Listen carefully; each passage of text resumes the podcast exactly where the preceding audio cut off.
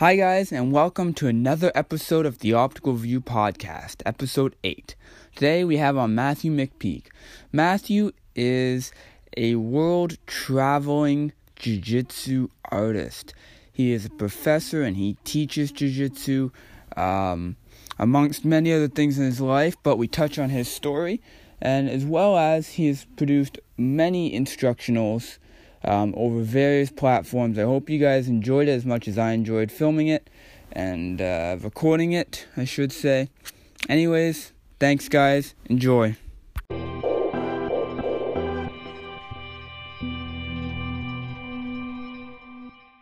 Hello, everyone, and welcome to another edition of the Optical View podcast. Today, I'm joined with a special guest, guest Matthew McPeake.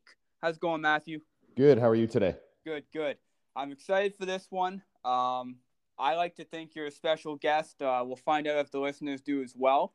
Um, let's just start off with uh, who are you and what do you do? Um, yeah, my name's Matt McPeake, and uh, yeah, I want to thank you for welcoming me to come on here. And I guess we'll, we're going to talk about some Brazilian Jiu Jitsu. So, from a Jiu Jitsu uh, aspect, I'm a black belt in Brazilian Jiu Jitsu. Practicing the art for uh, close to 20 years now, and uh, you know, living here in uh, in Ontario, um, you know, kind of in the Burlington area. Perfect. Um, now, where did your journey to martial arts, maybe not necessarily jiu-jitsu, but martial arts start? How, how did that begin? Um, I started martial arts at the age of eight with judo, and uh, did judo for for a lot of years. Um, I was born and raised in New Brunswick, so um, in in Fredericton. So there was a judo club at the local YMCA that was there, and uh, myself and a couple of friends had joined that club, and uh, you know we we competed and trained and had a whole bunch of fun with it. And uh, I was uh, a bunch of friends and stuff competed. Okay, yeah. So had had a bunch of friends that we that we joined the judo club at the YMCA, and um, you know we we loved training. We competed. Um, I was a pretty big kid uh, growing up, so sometimes it was hard for me to find uh, competitors in my weight division. So the the guy that was running the uh, the club at the YCMA at the at the YMCA, he was also um, training with the uh, with the university uh, wrestling and and judo club. So as a teenager, I was able to go and train with uh, with guys that were uh, advanced in age and and uh, in experience in, in, wrestling and judo. So uh, that was fun. It really accelerated my uh, my game. And then uh, unfortunately, um, you know, as with most things in life, politics intervened and uh, that club shut down. So when I was about I'd say about 15 or 16, I I lost my ability to to do judo. So um, had friends that did karate and boxing and wrestling. So you know, before the the UFC um, was ever a, a, mainstream thing or kind of came to light. We used to sit, you know, in the backyard or in the garage and, uh, you know, try to try to best one another with, uh, you know, the judo guy against the karate guy and the boxing guy against the wrestling guy, and uh, you know, kind of had our own kind of little mixed martial arts, uh, you know, competitions. Um, after that, got into university. Uh, as I said, kind of played around a little bit um, with with my friends, you know, kind of learning different stuff. Um, got into uh, a martial art called Hapkido, which I kind of, you know, if you're not familiar with it, it's kind of a, a traditional Japanese jiu-jitsu, you know, kind of self-defense, um, self-defense based, and got into kickboxing. Um, so ended up earning, um, you know, a third degree black belt in Hapkido. Did some, uh, you know, amateur kickboxing and uh, then uh, when I uh, finally moved um, into the area that I am now, uh, you know, I was living in Sault Ste. Marie for a while uh, after university for work, and I came down to uh, Southern Ontario into the Burlington area and found a club that was kind of training. There was a guy that was doing Hapkido, there was a guy doing Japanese Jiu Jitsu, there was a guy doing Judo, so it was kind of like a a kind of a neat place to come and train and, and train there for a little bit and until the um, the gentleman that owned the club um, decided that he wanted to kind of get out. He was going to kind of retire from uh, from operating a, a dojo, so uh, he sold it to uh, to a guy who brought in Brazilian Jiu Jitsu. So I didn't even seek out Brazilian Jiu Jitsu um, at that time. It was just kind of a, it came to me, and I remember I remember the first class. You know, all, all the guys that had been training there before doing the judo and, and the Japanese Jiu Jitsu. You know, we, we kind of come in, and there were a few guys that uh, that the new owner brought along with him. Um, they'd been training at a club in, in Hamilton, and he decided at that point he wanted to, you know, break off and do his own thing, and bought the club in Burlington. And I remember the the first Brazilian Jiu Jitsu experience I had was against a guy. Um, he was easily 10 years younger than I was, hmm. uh, probably 50, 50, 60 pounds lighter. And, uh, you know, we started our stand up, you know, slap and tap. And uh, in, in, less than a minute, he had me on the ground, had my back, and was choking me out. And I was like, holy shit. Um, with all the experience that I've had in martial arts, uh, you know, I was, I was, I was kind of taken down and taken apart that easily. So I was like, you know, my mindset was I need to learn this. Um, the mindset of a lot of the other guys that were there were like, screw this, we're out of here. Mm-hmm. Um, so, you know, a group of us stayed there and, um, you know, I was, I stayed at that club for, for quite a few years before, uh, you know, kind of branching out on my own. Wow. And, and what time frame did you first begin jiu-jitsu? Is this before the UFC? Um, I start no, it was it was it was after, so it was early two thousands. I, I think it was like two, I think it was around two thousand and three. I started Brazilian Jiu Jitsu. Um, so I was yeah, because I was thirty years old when I started. So you know, people ask, you know, am I too old to start? Or you know, I, I think we all wish we started earlier um, than we did, but I started when I was thirty. Um, and as I said, I mean, I had a, a fairly extensive martial arts background before that, so you know, it was kind of neat to see, you know, some of some of the similarities between, you know, judo and some of the, you know, wrestling and some of those other things that I'd done that was in with Brazilian Jiu-Jitsu, but just how efficient and effective it was, um, you know, as a martial art, which you know, obviously is is a big draw of of that system. Um, you know, other over other you know martial arts, I think from uh, from a longevity standpoint. For sure. And and, and did you um, end up watching the UFC when it came about? Yeah, like I, you know, in the early, you know, in the '90s when it first came out, you know, did like everything, you know, everybody else, like uh, had friends. We'd rent, the, you know, we'd rent the VHS tapes, you know, because we at that point where I was living, you know, we didn't have access to the pay per view. Hmm. Um, so we, you know, we'd rent, we'd rent the videos, we'd watch those, and then obviously as, as pay per views became more popular, we, you know, we watched them as well. And it was, you know, it was very interesting in those early days to see once again, you know the hard mix of of of, of uh, different styles, right? You know, it was the karate against the the judo, or you know, the the wrestler against the the jujitsu guy, and just see the vast differences in it, and um, you know, seeing how effective jujitsu was at you know closing that distance, standing up, being able to you know get into that clinch type situation, take someone to the ground, and then um, you know go, to work and, and and take you know take the bigger guy's ability to to generate power and and and movement and kind of you know pin and and submit and uh, you know in those days you know you started seeing you know submissions that uh, you know that had been around for forever and a day but no one had ever seen them right you know no one knew it no one really knew outside of um, you know, old people that were kind of doing old school judo or jujitsu, you know, people didn't know what a triangle choke was, right? They they didn't know any of these things. You know, you you, you know, people knew what an armbar was or a straight ankle lock or, or things like that, which were, you know, you could still see in, in some competitive judo at the time, but uh, you know, a lot of that stuff no one had seen in, in a lo- in a long time or knew about. So it was kind of interesting to see, you know, the reaction to that and start learning that. And um, you know, seeing how uh, you know kind of the styles have have developed and the in, in the art has developed from the sports perspective. Um, you know, through the years, not only from the grappling side with Brazilian Jiu-Jitsu, but even the UFC. Right? It's now um, you have to be a very well-rounded fighter.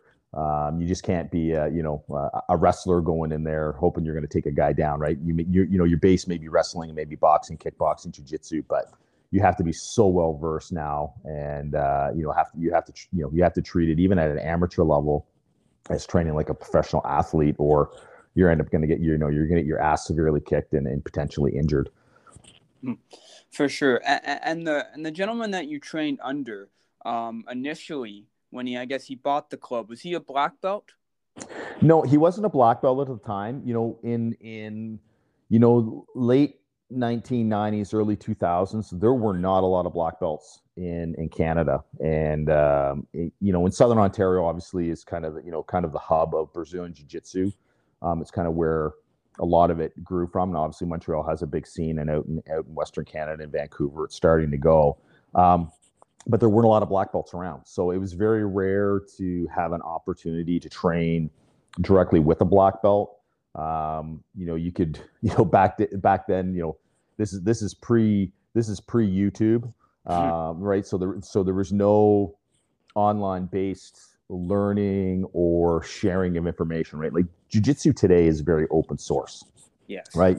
If you want to if you want to learn um, whatever it is, right? You want to learn some specific type of guard passing or some kind of inverted guard or some type of submission, you can go in, type it in, and you'll find hundreds of videos um, on on that subject matter, right? So you can you can kind of dive in. You can you know you can dive in and go down some rabbit holes and, and find information very easily. Back then, it was either your instructor knew um, that stuff and they shared it with you. Uh, you bought VHS tapes or DVDs or CDs or whatever, um, you know, and and and you watched and you studied those videos, or you went to tournaments, right? And tournaments were the big uh, part of it where people learn because you got to see other schools, um, you know, from around the area, and you know, and if and if you know, competition in, in Toronto, you draw some clubs out of Montreal, and you would you would then see kind of well, what are these guys working on? You know, what did that guy do? You know, that that's I've never seen that before. So you'd videotape everything and kind of dissect it because at that time, you know, it, it's it's weird. Jiu-jitsu was very it was very tribal. Club it was very our club against your club because there you may be doing something very specific or different than someone else might be learning um, at another club. And you know, there wasn't a lot of sharing, and there was this whole thing like you know, you train here, you know, I'm I'm your instructor. This is your team. You stick with your team. There wasn't a lot of cross training going on. It was actually frowned upon. You know, it's the the old the old term creonte, you know, w- was thrown around a lot. Um, you know, that guy's kind of that's kind of jumping from dojo to dojo, learning stuff. But today, it, it, it's very prevalent, and and people are doing it. And I and I truly believe cross training is is kind of the way to go. The club that I was at before um, frowned upon it, and even today, the guy, you know, the guy, same guy runs it, and I'm still in contact with some of the students there after I left, and uh, he still runs it very old school tribal. And um, you know, if you're going to learn jujitsu, it's going to be within those four walls. And um, you know, to each their own. Some people, some people like that, um, but I think um, you know, if you really want to learn the art, um, you know, test out and see where you know your game is, what you're doing is versus you know other um, other other styles or other interpretations of, of jujitsu you know, you don't necessarily need to compete, but going to an open mat, visiting another school, going to seminars, um, you know, going to a jujitsu training camp somewhere, um, and and being able to roll and train with people. Like I say, it doesn't have to be a competition, but being able to train and roll with other people that uh, that you don't do on a regular basis really shows you you know how well you're doing in one aspect of your game, but it all it's also the opportunity to learn where there's holes in your game and uh, and and find that person that's got the counter. You know, they've got the counter to your offense or your defense, and uh, learn how to tighten it up and um, you know and obviously you know learn something new and and and evolve. So it was very interesting, as I say, back back in the early 2000s, um, how the mentality was and how we learned versus you know you come here you know 20 years later and things are very open very easy access to information. That sometimes i think it's it's there's too much information out there and and and uh, i think it confuses a lot of people because they haven't learned necessarily the basics and the fundamentals um, of everything. So they're trying to learn some advanced moves without really understanding what the concept is behind it um, and sometimes miss out on it. But uh, you know as i say there's still some schools out there that are very tribal um, and very uh, and very closed and they don't like uh, cross training and you know sometimes i got a question you know why that happens and what's the mentality behind it but uh, you know to each their own but uh, I, I, made it i made a decision. That's not that's not how i wanted to have my uh, my jiu-jitsu journey to, to be so i made a decision to uh, to leave that club after being there for 14 years and uh, kind of branch out on my own and uh, you know, go go and travel and train with people that uh, that were like minded. Yes, exactly. And uh, how long have you been a black belt for in jiu-jitsu? Um, I got my black belt in 2018. So it took I was uh, it took me about 15 years to get there. Um, as I said, part of that was um, I left uh, the club that I was at. I you know I left when I was a four stripe brown belt, and um, which uh, you know there, there's a long story behind that that maybe we save for for another conversation. Um, but you know obviously to leave as a, at that level, um, it, it wasn't I wasn't leaving a great situation. Um, it became a very toxic environment, very political, and uh, as I said, it was very kind of closed-minded to uh, how I wanted to to learn and share um, jujitsu. So, yeah, I left that um, in 2017. Kind of went off on my own. Uh, got together with a small group of guys and started to kind of train together. Um, you know, put some mats in the basement, put some mats in a garage. I had friends that were running other clubs, so I would kind of you know travel around and train and uh, you know, kind of hang out with them. And um, I'm part of, you know, I participate in an organization called uh, the BJJ Globetrotters, and uh, they run um, Christian Christian Graugart, who uh, who started the whole organization. Um, you know, he organizes, you know, 10 to 12 uh, training camps around the world every year in some pretty neat locations. And uh, I started doing camps with uh, with the Globetrotters back in 2015.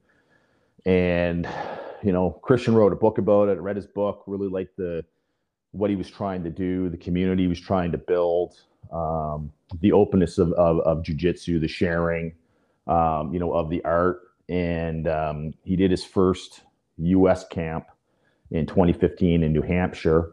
Um, so I was like, hey, this this is close enough for me to get to because all the other ones were, you know, kind of over in Europe at the time, and it was uh, really wasn't in my means to get there. But going to a camp in the U.S. was was easy. You know, it was like an eight to ten hour drive to get to New Hampshire from uh, from Southern Ontario, and uh, went to it, and uh, my mind was blown away. And I said, I'm hooked. This is what I want to do, and uh, that really that really started me down, you know, down that road. Met a lot of people, great people. Um, that really became my primary learning source the last couple of years before I'd left the club. And um, yeah, in 2018, I went to uh, to one of the one of the camps in Maine, and um, unbeknownst to me, uh, they had decided that they were going to, you know, kind of test me, um, you know, during the camp, and uh, you know, if I passed the test, that um, you know, I would uh, they would they they'd rank me up the black belt. So last day of that camp, uh, at the end of it, they uh, they they'll they'll do belt um, promotion. So let's say you're you know let's say you're a blue belt and you're kind of out in the middle of nowhere and you don't have a regular you know you don't have a regular coach that can that can promote you. You can ask to say, hey, I'm coming to this camp. Would you guys evaluate me?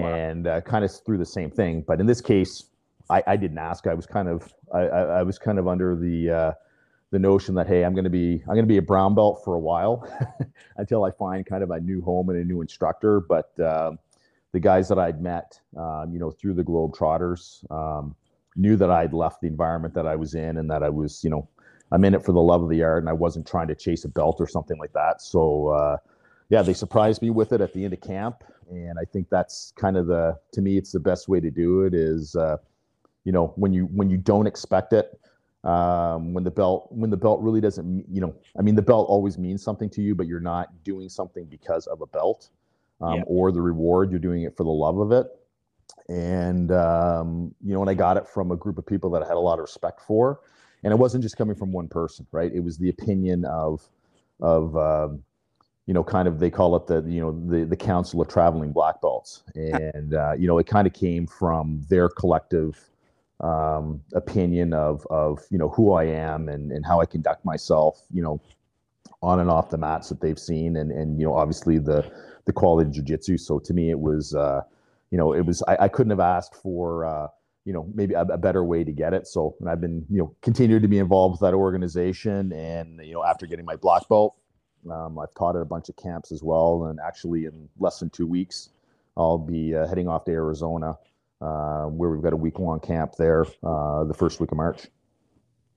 Wow, yeah, I definitely want to talk more about your teaching, but walk me through that experience of the black belt because um, you know you said it was a surprise so when you're speaking of a tribe of traveling black belts how many are we talking here? 5 10 15 20 and would you be able to name drop any of these gentlemen or females? Yeah i, I mean at that camp there was probably oh i don't know there was probably at least 8 to 10 instructors.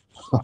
yeah and and um yeah so there's you know there, there, there's you know as i say there there's a bunch. So you know christian obviously was one of them. Um you know there and it's a cool thing with globetrotters like you'll get you'll get some high profile names that'll come to those camps and teach like a guy like chris haueter and mm-hmm. for those that don't know chris haueter chris haueter is part of the dirty dozen he's one of the one of the first um, American black belts in Brazilian Jiu Jitsu. Um, you know, he trained he trained at the Gracie Garage in Torrance, California back in the day. So, you know, Chris has been around for forever and day. So you'll get a guy like Chris Haueter coming there, or you know, you can you you can get uh, as I say, you you can get a hack black belt like me from uh, from you know Berlin, you know from from somewhere in southern Ontario that no, that's no one that no one has ever heard of. But it's uh, it, it's it's really good stuff. But there's um, you know, there's some guys that are out on um, on the, uh, the East Coast in the U.S. Uh, Joey Carta, Jay Bell, uh, Brad Wolfson, um, you know, great jujitsu guys, um, really experienced, um, you know, really good. As I say, Christian was there. Good friend of mine, Jeremy Laughlin, who's down in Houston, Texas, um, right now. Um, now to to kind of continue my black belt journey, uh, I'm under a guy called Jay Pages, and uh, Jay's located in uh, in Arizona, and actually he's hosting the camp um, that's going on there in uh, in March. So I just last November, we had a camp there again um, through the Globetrotters, and I was uh, promoted by Jay to my uh, to my first degree. Wow, wow! And uh, you know, you mentioned you you teach at these camps. How many of these camps have you taught at before? Um, so I started doing the camps in 2015. The first camp I um, actually the first camps that I taught at were in 2019. So I taught at uh, the camp in Maine, a camp in Iceland, and a, and then the Arizona camp. Um, I was supposed to do three camps in 2020, but obviously the pandemic came and, and that kind of uh, you know killed that one. And um, so I was actually it was almost two years since I had done you know had done a camp because of the pandemic. So the the first camp that i've taught at since then was back in november.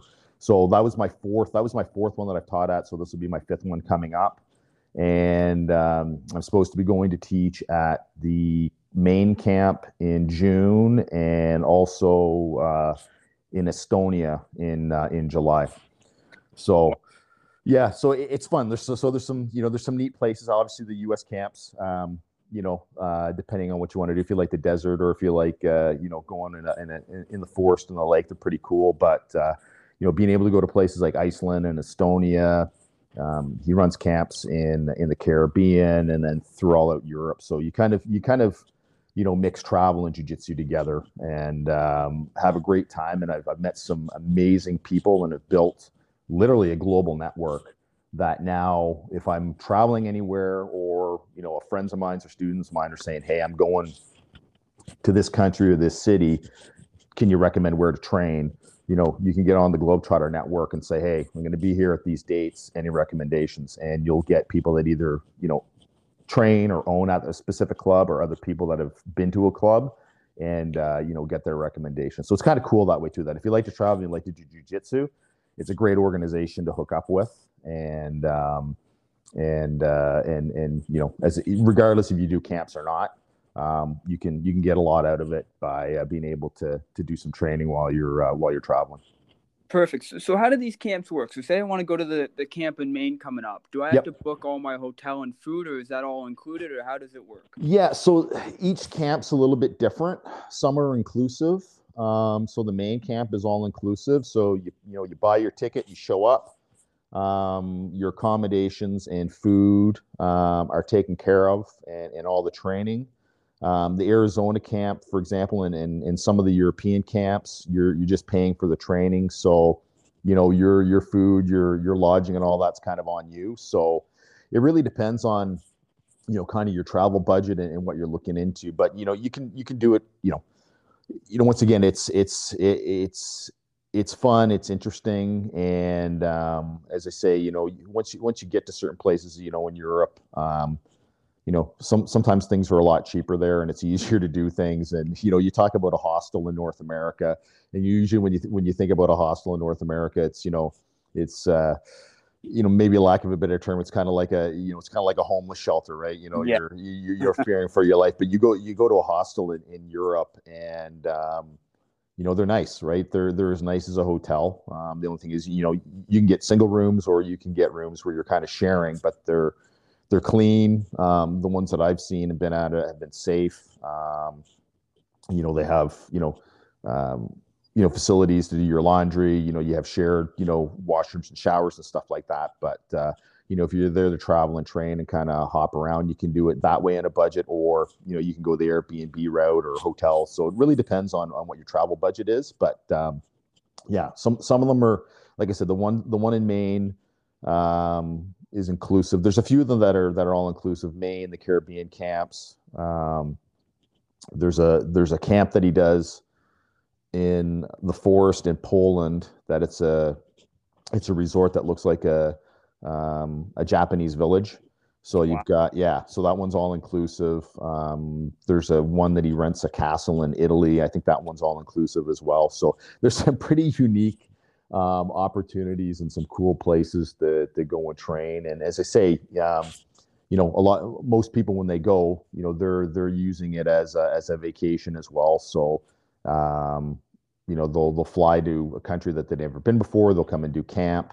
Um, there's lots of time during the day. You know, you know between you know training goes on all day. So I mean, if you're if you're a mat rat and you want to be, you know, you want to put 40 hours in a week training, you can do that, or you know, you can put in, you know, a couple hours a day, or you know, train hard one day and then take it easy the next day and go sightseeing and you know, um, you know, take in the the whatever the local attractions are. So it, it's fun that way. That as I say, you get to you get to ba- you get to get a nice balance of training, traveling, and kind of enjoying the the local culture. And you usually get a bunch of people that you know are kind of maybe local to the area that are going to some of those camps too. So you get a local's perspective, and they'll, they'll tend to send you away from the tourist traps, hmm. um, you know, and send you to some cool places that uh, otherwise you might not know about. Perfect. I love that. And uh, hopefully you know this. If you don't, that's all right. How do they choose the instructors for these camps? Um, it's it's so. Um, I mean, you basically, you know, you kind of reach out to, to Christian and say, hey, you know, I'm I'm I'm interested in going to this particular camp. Um, you know, and and he'll, you know, he takes that in consideration, and um, you know, usually usually if if he knows you, if you've been to camps before and he knows who you are and you've taught there before, you know, it's pretty easy. Um, if you if you've never been to a camp before, um, then it usually will come on. You know, to me at least, because come my my perspective, it, will come based on a recommendation um, of, someone else, or you know, you or you may be a well-known black belt, right? Um, yeah. That that that might help there too. But basically, I, I think Christian's philosophy is is that he wants people he wants people there that regardless if they're teaching or not, they still want to come to the camp. And that's kind of the that's kind of the that's that's the that's a that's the perspective that I've taken um, with those saying, hey, I want to go to that Estonia camp. I'm coming anyways. I'm going to book a ticket, right? If there's a spot for me to get on there, I, I'd love to do it, right? That at least that's been my approach, and it's worked out for me.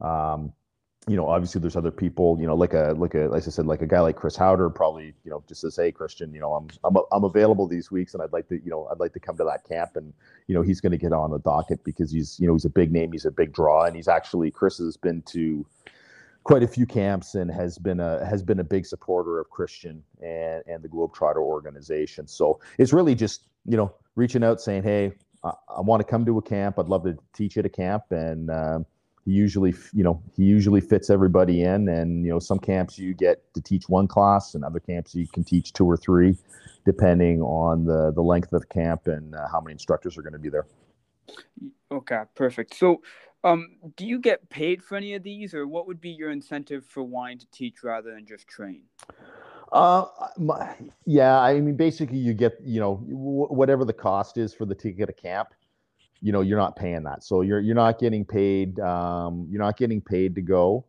um, which is which is kind of good because you know sometimes it, you know depending on the country you're traveling to if you, if you were going to go get paid teach at a camp right then there's work visas and all this stuff. So yeah.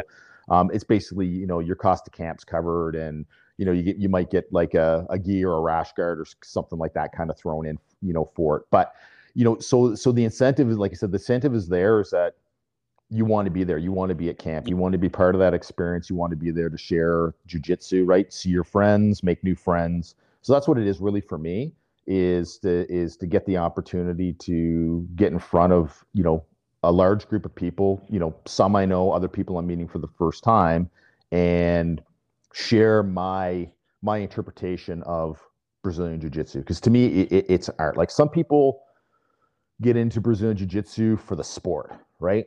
Yeah. They're they're training for the sport. They want to compete. They want to they're they're training they're training for a specific rule set and that is part of jujitsu. But to me it's it's a small part of jujitsu. Um I, I think if you actually went to an average club, you probably find, I think, you know, once again, I'm, I'm pulling some numbers out of here, but I, am going to say less than 10% of the, I'm I, I'm going to, I would wage money to say that less than 10% of the people that do Brazilian Jiu Jitsu today actually compete on a regular basis, right? So I, I, think the vast majority of people are doing it as you know, quote unquote hobbyists. Mm-hmm. Um, they're doing it because they love to do it, right? For whatever reason, it's it's it's it's their distraction to get out, to get some exercise, to hang out with their friends.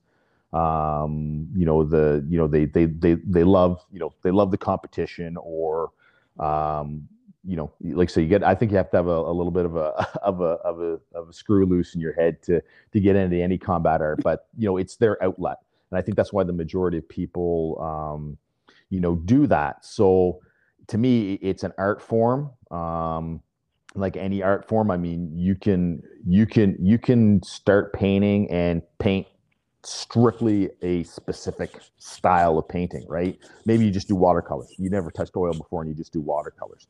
But painting is everything that's, you know, it's everything from, you know, the class, you know, it's everything from a Van Gogh to, you know, a monkey splashing paint on, a, on, on, a, you know, on, yeah. on, a canvas, right? I mean, it's, it's yeah. all art. It's all an interpretation of art. Uh, but some things are very specific. So there are some clubs or some people that train very specifically for, for example, IBJJF rule set.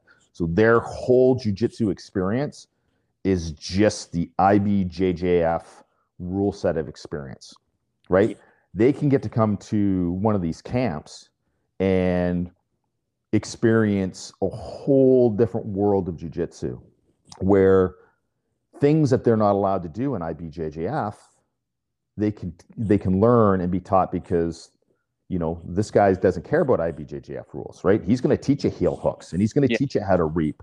Um, they're going to teach you, you know, maybe some catch wrestling stuff like that, or maybe they're teaching you um, EBI or combat jujitsu rule based stuff that you know you can't do in, I, in IBJJF, but you can do in these other rule sets. So it, to me, it, it opens your eyes um, to different perspectives in jujitsu. You can learn different things. You can experience different things. You've got, I mean, this camp in in uh, next month. I think there's going to be 170 or 180 people there. You're going to find you will find someone who will challenge you. And, and once again, and, and not in a competitive way where you're going to get into, you know, you're not going to get into a, a, you know, a death match, but you'll find someone that you're going to roll with and go, wow, all my, all my, all my A game, that person knows how to counter it, right? What a great opportunity to go in there and advance your learning um, with a bunch of people that you haven't trained with before, right? Different body types, different experience levels, different age levels. Um, so to me, it's, it, to me, it can be, for me personally, it's an accelerator for my learning. And I also get to sit back and watch how other people teach. Yeah. I also get the, the ability to watch a large group like that and see based on that teaching style, how are people learning? How are they picking it up? Um, so that's been that's been a big part for me, and and, and so I use it. I, I, I personally use this part of my growth and development on how to become a better teacher, how to become a better student, um, and just overall how how to become a better artist of of of jujitsu.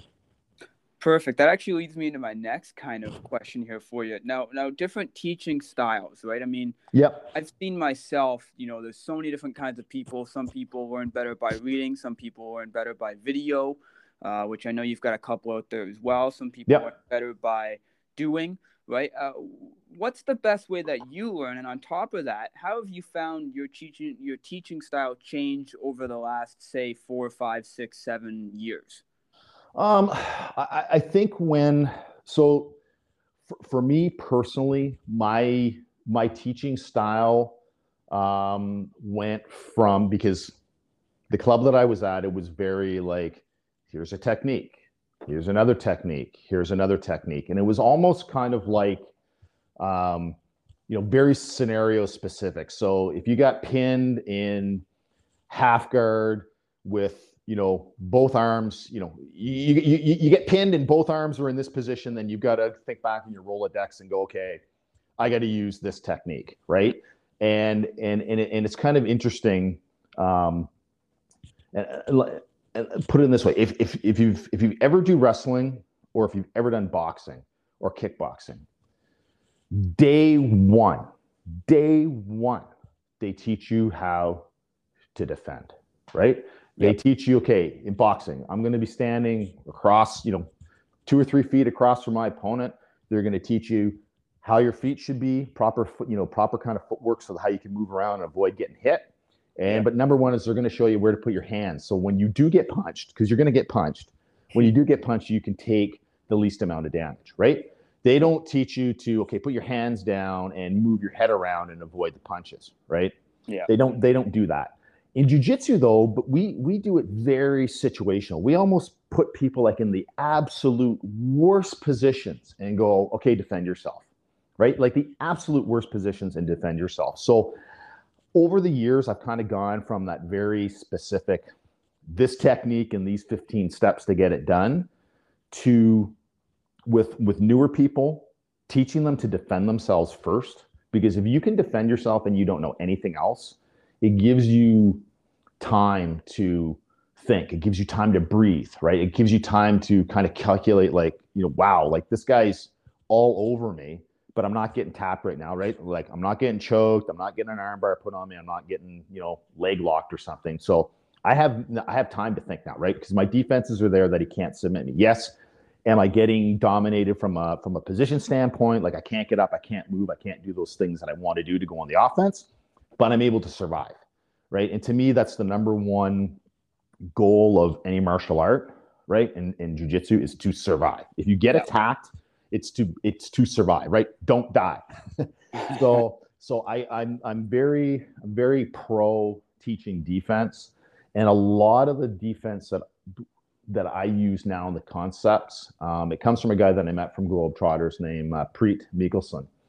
And Priit has a very unique view on defense. And I actually, you know, sometimes they say, you know, you meet people for a reason at the right time. I had a, um, I had a double tear in my left rotator cuff, and I still wanted to train. And I was, it was, I was going to camps and all that stuff. And I met up with Priit, and he's got this very unique system where, you know, it, it's very hard to, to, to attack him right? And and it was the perfect thing because it allowed me to start developing this defensive system that I could protect that left arm and not worry about being armbarred or being, you know, an omoplata or uh, or a kimura or something like that was going to cause more damage.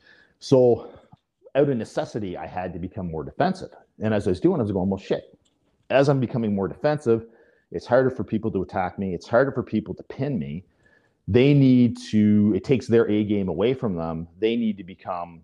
Uh, they're they're they they become more aggressive in a sense, like because they get there's a level of frustration that they can't get things that they normally get. They tend to open things up more, and there's a lot more movement. Well, as things open up and there's more movement, that's now your opportunity to to kind of better your position. So, in the last three four years, defense has become kind of one of the number one things that I teach um, to all my students, regardless of level. And then on the other side of it, it's to me, I've, as I said, I've really gone from a very specific technique like step one, step two, step three to teaching a concept. Mm. Um, so, for example, choking.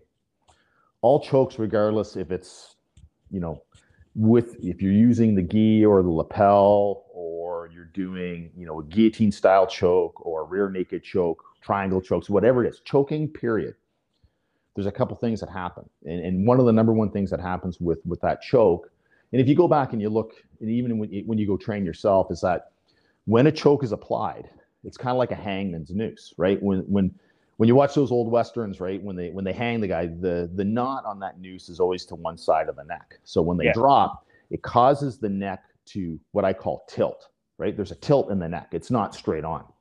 So every single choke that you do, every single one of them, unless it's unless it's uh, you know, unless you're doing like a windpipe choke, right? But I'm talking about blood chokes, you know, legal chokes in, in jiu-jitsu, carotid artery chokes, all require the head to tilt. And mm-hmm. most times when I watch people when they're trying to do a choke, it looks right, like the position looks right, but they're not getting the choke. And I go, Are you tilting the head? And they look, No, because it's straight on. They're not getting enough compression on the carotid arteries. You get them to make that adjustment, and the choke comes on instantly. So I teach the concept of choking, that head tilt concept with the choke, and then I will use specific choke techniques to reinforce that concept.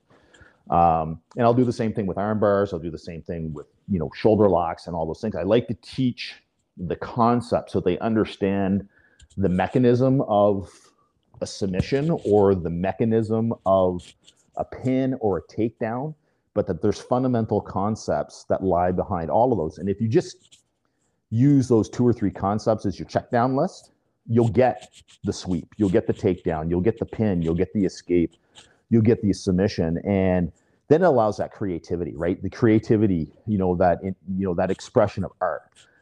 The concept will be the same for everyone regardless if you're a white belt black belt you're 20 year old you know phenom athlete or you're a 50 year old you know you're crippled from you know years of, of abuse the concept is exactly the same for everyone how you apply it how you get there what your style is, what your physical attributes are, that's up to you, right?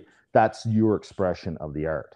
And I and I found that once people kind of wrap their head around that, I, think I, I, find it accelerates the learning, um, you know, side of it because you really understand why that technique works. I've seen people like do techniques, um, and they do it because they've drilled it ten thousand times, so it's just become kind of like second nature to them but they don't really fully understand the fundamentals and concept behind that technique and why it works. And if they did, um, it would open up so many other opportunities for them in their jujitsu um, for doing that. So, you know, you know, and you, and you ask a question about, you know, learning. Like some people are visual; they have to do it, they have to write it down, they need to videotape it. I don't really care. Um, you know, I have people that come and they they want to videotape stuff, they want to write stuff down, they want to do a journal. To, to me, that's up to you, but it's it's being able to see and understand some fundamental concepts in jiu-jitsu and then understanding how you apply those. And then, you know, I'll, I'll bowl with people and I'll hit an armbar and like, well, what did you do? And I'm like, I don't know. I know from a conceptual standpoint what I did exactly step by step how I got you there. I couldn't tell you because I'm just I'm kind of doing a check down list and we're in the middle of a flow and I just ended up getting those key things that I need in the concept of an armbar. I got you and we finished it right if you asked me to teach you that as a very specific technique i probably I, I, you know i'd have to videotape it and go back and look to see exactly what i did from you know step one to step 15 to get you there yeah yeah and speaking of our videotapes you do have some some of your own um, videos, instructionals on BJJ Fanatics, correct? Yeah. So I've got, um, yeah. So, so I've got two on BJJ Fanatics. Uh, one that came out, um, I guess, late summer, fall last year, um, which goes into one of the one of the concepts that I teach that I call power line, and I teach it from um, from a modified Kesa Gatame position.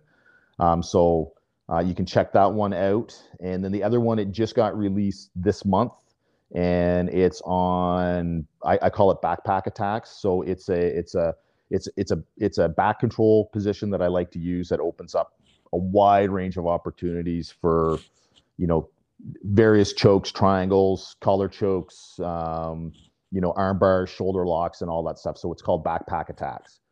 And um, you know, going back to kind of the Globetrotters, um, if you go on the Globetrotter site, which is free uh, for anyone to go on, there's a there's a section on there called in action, and most camps, um, most camps have a majority of the hour long seminars recorded, and Christian edits them and puts them up on the site for free. Wow. So you can sort by camp, by instructor, or by technique, and there's well over 200 instructionals on there. So I have a couple on there as well.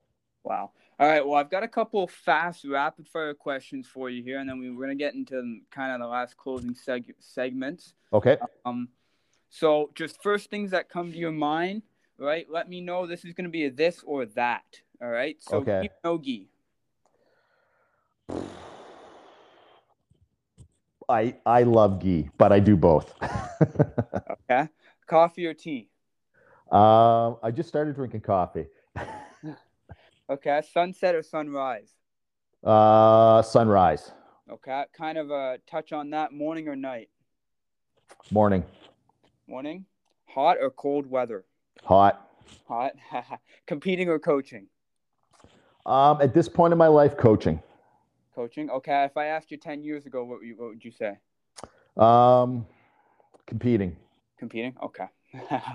it's cool to see the evolution of uh, of somebody you know 10 years ago to now right? Well yeah like i said i mean i started when i was 30 competed a ton. We competed a lot um, in the early years. I i had a i ruptured a disc in my neck when i was i was a purple belt so that really that really curbed my uh, my enthusiasm for competition because it came down to the risk and reward. Um, you know is a five dollar you know is a five dollar medal or trophy worth um, you know, long term, you know, you know, health issues, especially when it comes to something like a neck. So I mean, I competed a little bit. Yeah. Um, I still think about doing it, and obviously, you know, the the pandemic kind of killed two years of, of potential. But you know, I'm I'm I, I'm turning 50 on my next birthday, and uh, you know, the body the body doesn't uh, doesn't respond. It doesn't do the same things that it, that it used to do. Uh, I mean, I, I, know some of my students will say, "Hey, that's he's full of shit. He kicks our ass all the time."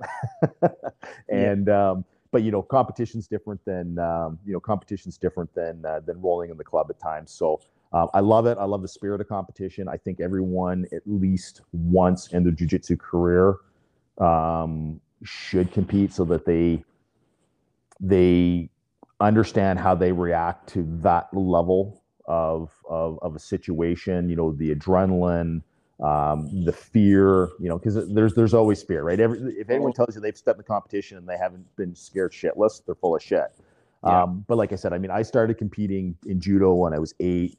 I did uh, point fighting and self defense competitions. I did amateur kickboxing. So I've I've I, have i have competed a lot. Um, it just comes down to what's what's the risk and reward um, you know, long term on on the body with the wear and tear.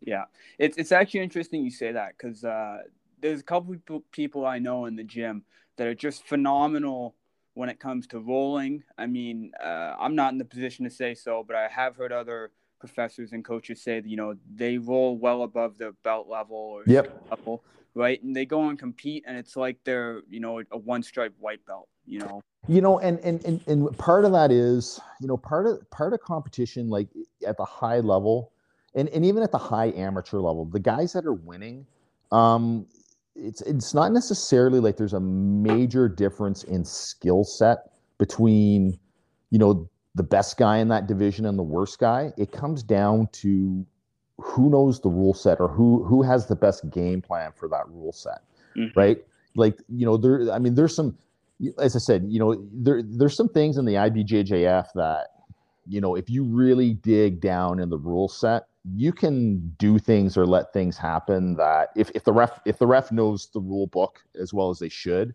that points will never get scored, or you can score like a, a hundred points just doing very specific things that really don't advance the position that much. But you just you know you know how to play the rules to get those two points, three points, four points, or you know, instead of giving the guy, you know, points on the past, you know, you only turn it into an advantage. So a lot of it comes down to understanding who who's better at understanding the rule set versus who's really better at you know jujitsu. And once again, it comes to some guys. It's it's they're great in the club. That's that area. That that's their comfort level. They just exude a level of jujitsu that's top notch. But they get into that situation of a competition, and the atmosphere is different. The sitting around and waiting all day is different. The Yeah. anxiety levels, you know, it, it- it's just it's all different. But that's why I say I'd like to see I like I like to have people compete at least once so that they see how they manage through that, right? And then some people love it Yeah. and uh, they'll do it forever. You know, they'll compete even at, when they're 70 years old if they want to. Or there's other guys that'll say, "Yeah, I'll compete like once a year," and uh, you know, I'm done with it.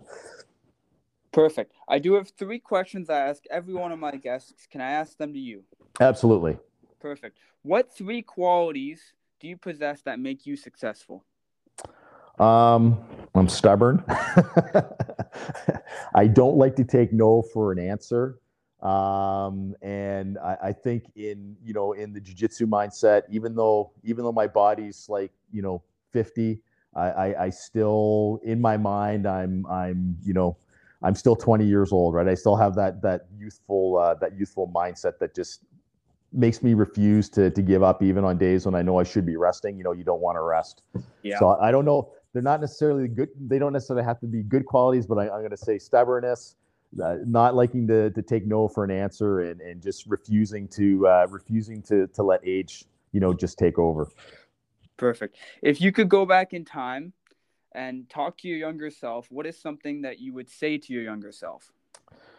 Um, I think as as it relates to jujitsu, um, man, I I would I would probably would have counseled um, counseled my younger self to get away from the club that I was at for 14 years before I did.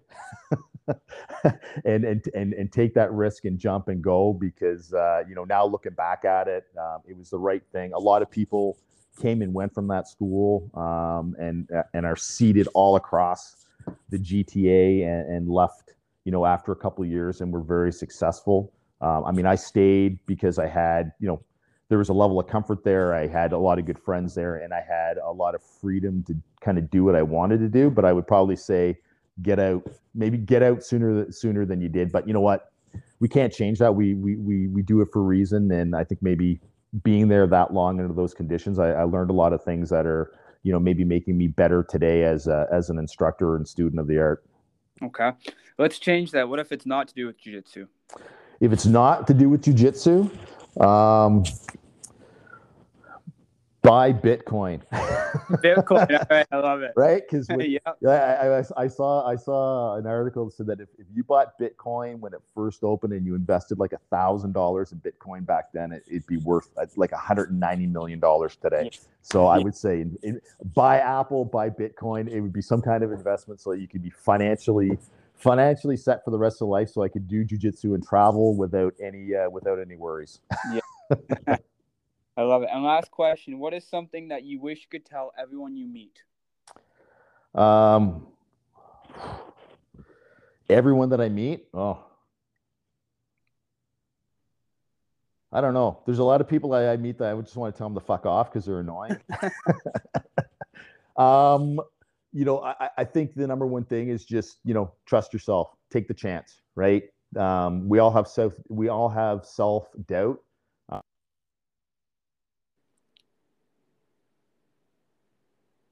Oh, I don't know what happened. I lost you again. Am I back? Yep, you're back. Okay, sorry about that. Where where did I cut off? Um, self-doubt. Yeah, I was gonna say we, we all have self doubt, um, and I think it you know it prevents us from you know doing things.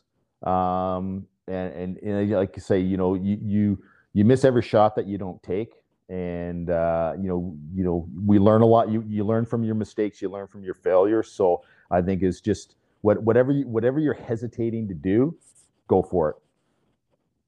Perfect. I love it. Uh, do you have any questions for me? No, man. I once again, I just you know, thanks for the opportunity to to do the podcast. I've I've done you know, I've only done a few now, but I but I enjoy it, and uh, kind of uh, you know kind of getting the message out there. And I'd say that if uh, there's anyone in uh, in the GTA that's uh, interested in you know having me come out to their club, um, get in contact with me, or if you're ever in the Burlington or Waterdown area and you want to come out and train, um, let me know, and uh, we can uh, we can arrange something. Perfect. Last thing, plug your social media. Where can people find you? So I can be found. Well, I mean, everybody's on Facebook, but I tend not to use that um, that much anymore. I can be found on Instagram under Jitsrollz. Um, and also, I just started playing around with TikTok, which to me, it's uh, it, it, it's a really weird, it's a really weird platform. But I'm on there as uh, Earl Grey BJJ. Um, you know, I, I've I've posted I've posted videos on there that I get like, you know, hundred views, and I put one on there yesterday, which it was like a 19 second video of me doing a choke from you know it, it was just kind of raw footage from someone's phone from class and you know, in less than 12 hours, I had over, you know, 2000 views. So I, I, I mean, for some people on TikTok, I mean, 2000 views is nothing, but you know, for me, who's never really played around with it, does put a lot of effort into it. It just, it just, it's just interesting to see what actually gets there. So I think uh, if I, if I have a, if I have a cute dog, you know, doing something stupid and I'm popping a pimple and choking somebody out, maybe I, maybe I'm going to get 10 million hits. Perfect. All right. It's rules on Instagram. Yeah, uh, and Earl Grey BJJ on uh, on TikTok. Awesome. Thank you very much. I loved having you on. All right. Thank you. All right. Take care. Bye. Yeah. Great.